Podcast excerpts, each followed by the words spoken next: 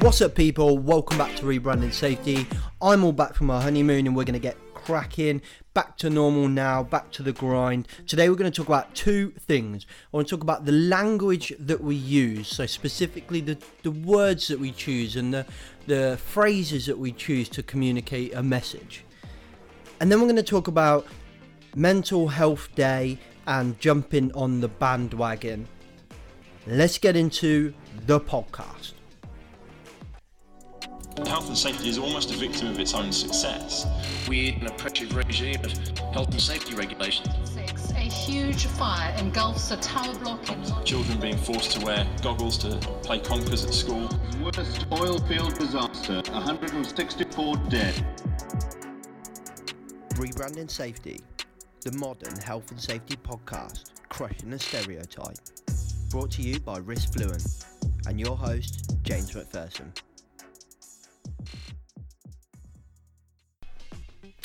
What's up, guys? Welcome back to Rebranding Safety. Rebranding Safety is the health and safety podcast that does exactly what it says on the tin. We are here to rebrand health, safety, well-being, risk management, whatever we want to call it.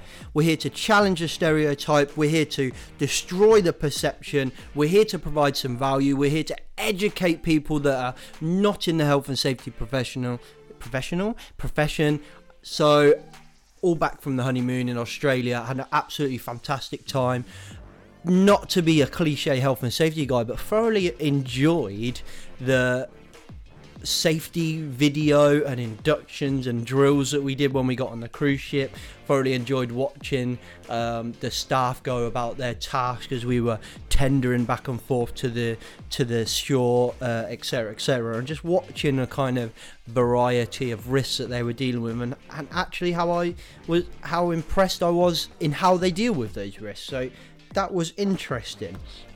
Obviously, Australia is a beautiful place, and I I absolutely recommend it to any of you if you ever get the opportunity to go out there. It is amazing.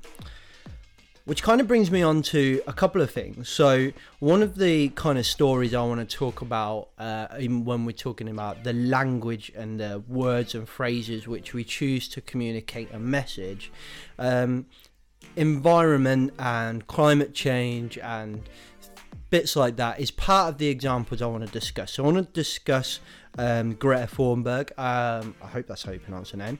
Um, and then I also want to discuss a post by a good friend of mine, Rich McNabb. So let's get straight into it then. So it kind of started with Rich's comment on Andrew Sharman's post. So Andrew Sharman shared a a post about mental illness at work, managing mental illness at work, and it was a very good post.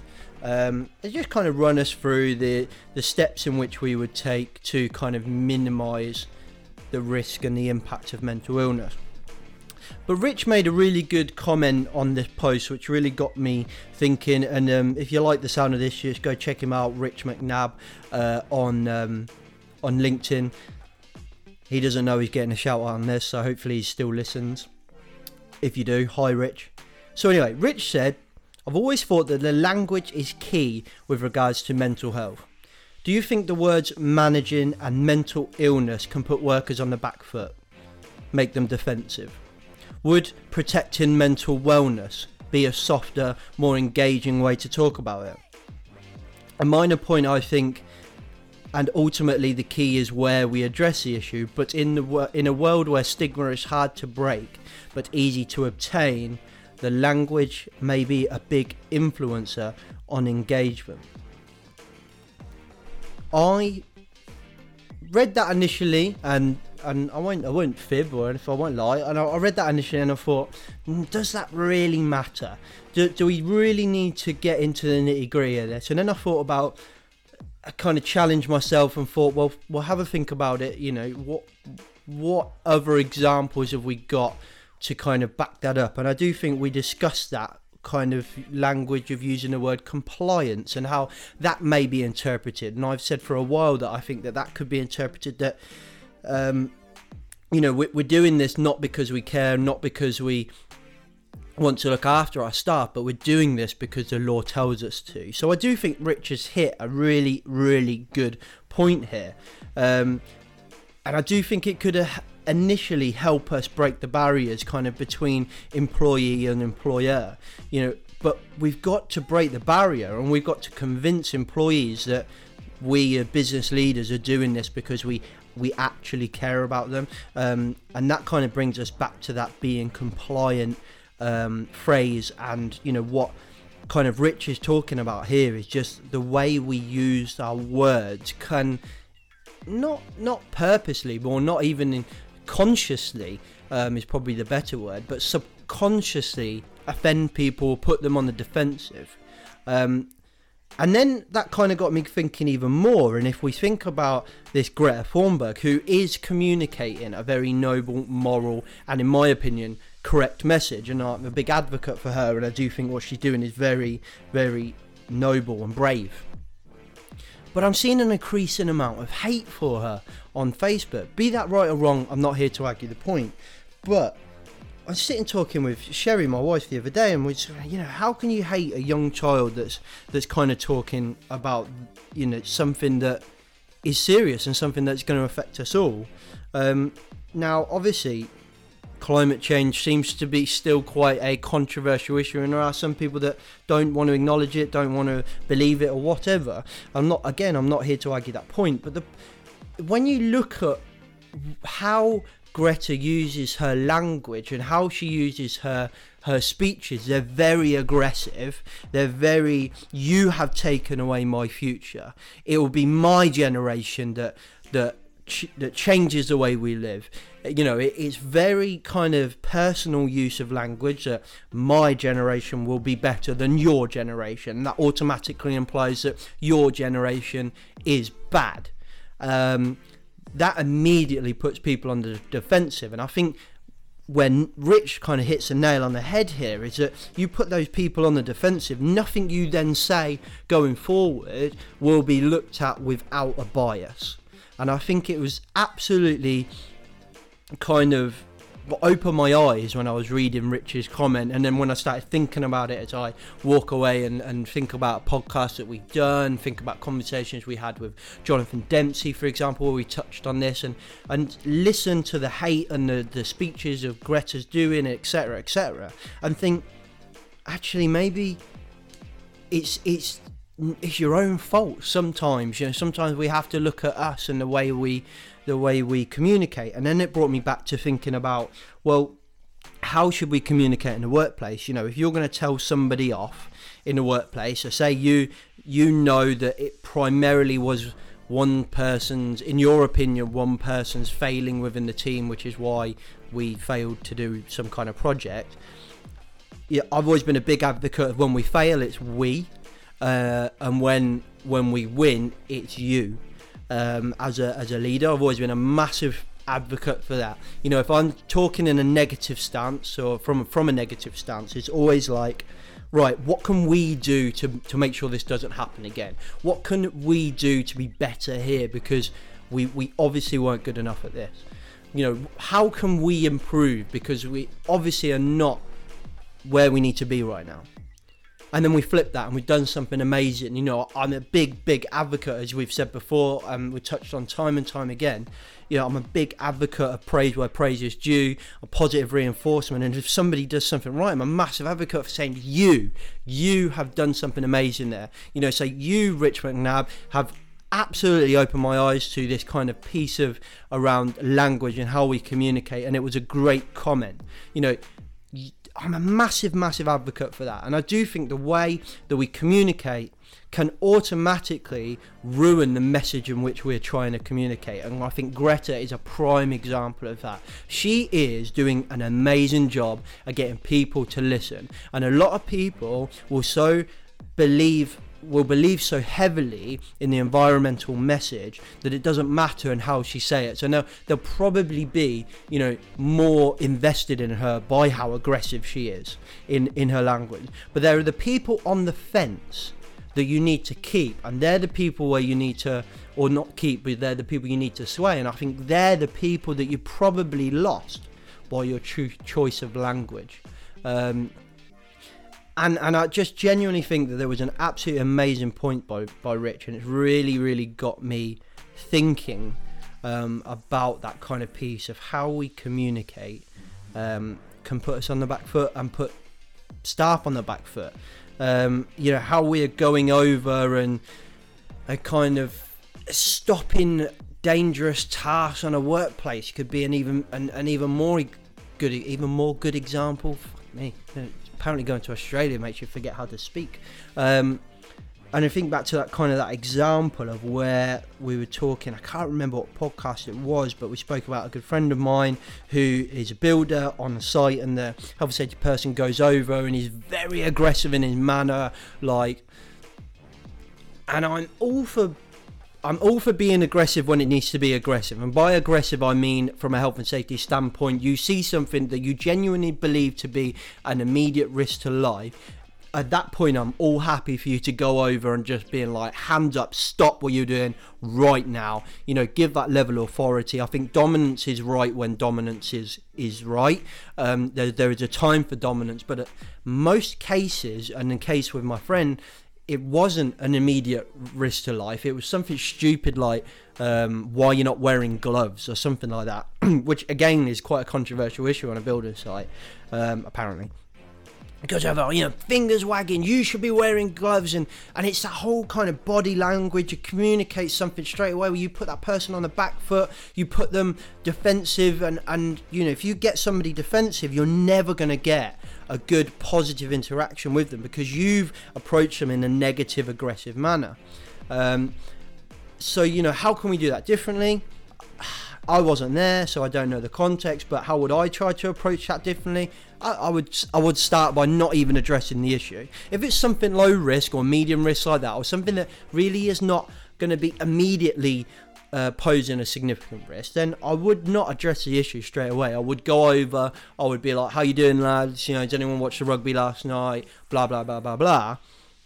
And have that conversation of you know building a relationship with them. If you've already got that relationship, amazing. I'll be like, hey Adam, how's the wife? How's the girls doing? Blah blah blah.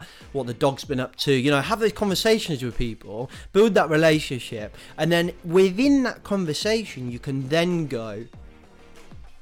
Can we talk about how come you're not wearing gloves? And and I just I'm just really interested in you know. I'm of the position that we should be wearing gloves. Uh, these are the reasons why but obviously you're not. So I'll be in, really interested to know why you're not. And I think what that does is one of two things. It either takes us to a position where I'm educated. So Adam will tell me the reasons why, and I'll go, shit, I never thought of that. That's a great, great example of why we actually shouldn't be wearing gloves. Or we get to a position where Adam becomes educated and Adam goes, oh shit, yeah, that's a good example of why we should be wearing gloves. And I, I understand now why you want us to wear gloves. And actually, you know, that that's a great point. I want to wear gloves. And then we get to either way we get to a good position. We either innovate within our business or we get to where we originally want to be which is wearing gloves. So i, I think again i think richard absolutely nails this. And it's great to talk about it from a point of view of mental health where it is a controversial issue. It does have that stigma. You know and and it's a great point of what he's saying. You know, in a world where stigma is hard to break but easy to obtain, and that's something that we as safety professionals have struggled with. We have quite easily built this stigma for ourselves as these people that are very, very dominant, very aggressive, kind of you know failed our police exam, so we gone into safety to point the finger and wag the tail, etc. So we need to change how we're approaching stuff to attack that stigma. But when we've already got that stigma and we're discussing something such as mental health, which already has a stigma, then we really need to focus on how we're approaching this stuff. And remember, if you think back to the podcast we did with Richard Kinnaird, where we talked about sales, you know, how to sell something, he talked all about building relationships. It's not about supply and demand or anything like that. It's about building relationships with the people. It's about understanding what they need and, and getting them to understand you, etc., and feel comfortable with you. And then eventually they come to you anyway for the work. So we're talking all here about kind of building relationships and i do think if you're going to kind of tackle mental health within your within your business one of the first things you could do is start looking at yourself but then start just focus on building good relationships within your business. You can educate your people and turn them on mental health first aid. You can educate your people on how to acknowledge stuff within themselves and where they're struggling. But if you have that poor relationship an environment within the workplace where people don't feel comfortable to say I'm not okay, um, which is nothing easy. That's not something that comes overnight. This takes a long time to build, and you're always going to come up against this stigma that Rich quite quite rightly talks about. That you're always going to get those couple of people that don't want to talk, regardless of the relationship. But all you can do is focus on your relationship with them, your employees, your assets, which is what they are, and focus on creating a nice, safe environment. And that's it. It's just, you know, forget all these, for most of us, you know, who are not specialists in this stuff, we can forget all of these kind of technical terms of psychologically safe, etc., etc. And they do have a place. And when you know, specialists and professionals are talking about the nitty gritty of nitty gritty of this stuff, then 100% we can start breaking it down into those technical terms. But for most of us who are, you know, just generalists or business owners, we can really just start talking about it from the simplest point, which is just creating a nice place to work where we want to be. You know, and, and we've got a lot of people coming up on this podcast that are going to help us get into that nitty gritty of how to create those good workplaces, talk about uh, getting innovation, getting change, building psychological safety, etc. There's a lot of people coming up well, that you'll be able to get into that nitty gritty. But I think for most of us, if we can just focus on building a nice place to work. And part of that is, I think, in my opinion, how we communicate, what language we choose to use. Think back to Greta. Greta. Next time you're going to try and implement something at work, or you're the health and safety guy, girl, professional, whatever, and you're you're going to try and bring up this new problem or new thing or new innovation. You sit down and have a think how am i going to communicate this am i going to go in aggressive and, and just completely switch them off like greta has she's probably lost a lot of people because of the manner in which she's communicating which is such a shame because she's communicating such a great message but the manner in which she's done it completely lost them. And I've been there. I've been in a workplace where I've tried to communicate something that I thought was a very good initiative to implement at work, and the manner in which I went about it completely shut the business down. They did not want to hear about it. I overlooked a few things on how people were so attached to the certain piece of equipment that I thought we could get rid of or I thought we could improve. Um, and I was very young in my career, so I completely understand where the, where Rich is coming from and can kind of look at this thing and, and see all the hate where, that Greta's getting and kind of get it. Don't endorse it by no way, shape, or form. You know, I don't endorse it in any way, but I can understand why people have become so anti Greta. And by being anti Greta, they have then become anti environmentalist and then you exacerbate that with things like Extinction Rebellion that are again a very aggressive manner in which to protest against a very, very good cause. That's the word I was looking for cause. So if you look at Extinction Rebellion, they're doing something very, very noble, they're very, very good cause. However, they're doing it in a manner in which pisses people off people are trying to get to hospitals and it'll be the focus uh, there'll be focus from the media on the stories that that get to people's hearts. You look at what the media do they're very good at this so they'll pick out the story where bob was trying to t- get his daughter to hospital and the daughter couldn't get to hospital and something horribly went wrong. And they'll use very aggressive language because it gets straight to your heart. Now extinction rebellion are doing something amazing but they're going to lose a lot of people because they're pissing people off now, I genuinely believe that change comes step by step, person by person. I've said this time and time again, like a virus throughout the business. You have to act a certain way, and eventually and slowly, the next person will go, I can see why James is doing that, and then they'll start to tweak, and then they'll start to tweak, and they'll start to tweak, blah blah blah. So, if we're going to go and do these protests, then let's think about the language that we're using. Let's think about the manner in which we we go about ourselves when we do these protests. And that might make such a big difference. And I think when we're thinking about, you know, World Mental Health Day and we're thinking about how we can attack this stigma that we've got around mental health, I think language is something that we really need to think about. So let's move on to the next subject then, which I've just wrote down in my notes World Mental Health Day, the bandwagon. Now, what do I mean by that? That's a great question, James. What I mean by that is a post that I came across on LinkedIn where somebody, I'm not going to name who because I don't agree with what they're saying, basically was uh, a reason was a player in the mental health game. So um, some form of consultancy around developing wellness and well-being and you know good mental health etc etc so you know had a history of mental health and used that to do something amazing and help businesses and people etc be better. And that's an amazing amazing thing. Spot on. Don't fault that in any way shape or form. However this person had put a post on linkedin and what that person said, and this probably ties in quite closely with the language piece, what that person said was in effect right. What they were saying was, is that yes, yes, let's talk more about mental health. It's, it's a good message, you know, get people talking. And it was all off the back of the ITV advert, which frankly I think is amazing. What an advert! Um, it gets people listening. You know, you've got this advert, it starts, then we've got World Mental Health Day, and people start talking about it. They start talking about talking about our mental health, which is only a good thing. But this person's post was the NHS is not ready for everyone to start talking about it. So well and good talking about it, but what happens next? How do we acknowledge that there is an actual problem within one person or two people or three people? You know, we can talk about our mental health, but how do we actually diagnose someone and then start to move forward with their healing, etc.? A very valid point. Very valid point.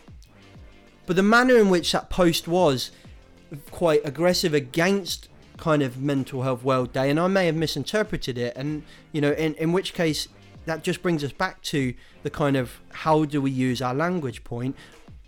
But it was it came across to me that like what what you're saying here is that we we shouldn't talk about it because because we're not ready to deal with it. And I, I don't think that's the way we need to go. I think we need to hit both. And I think as a kind of uh, not me, but as that person as a mental health kind of I don't know influencer or consultant or whatever, mental health professional maybe.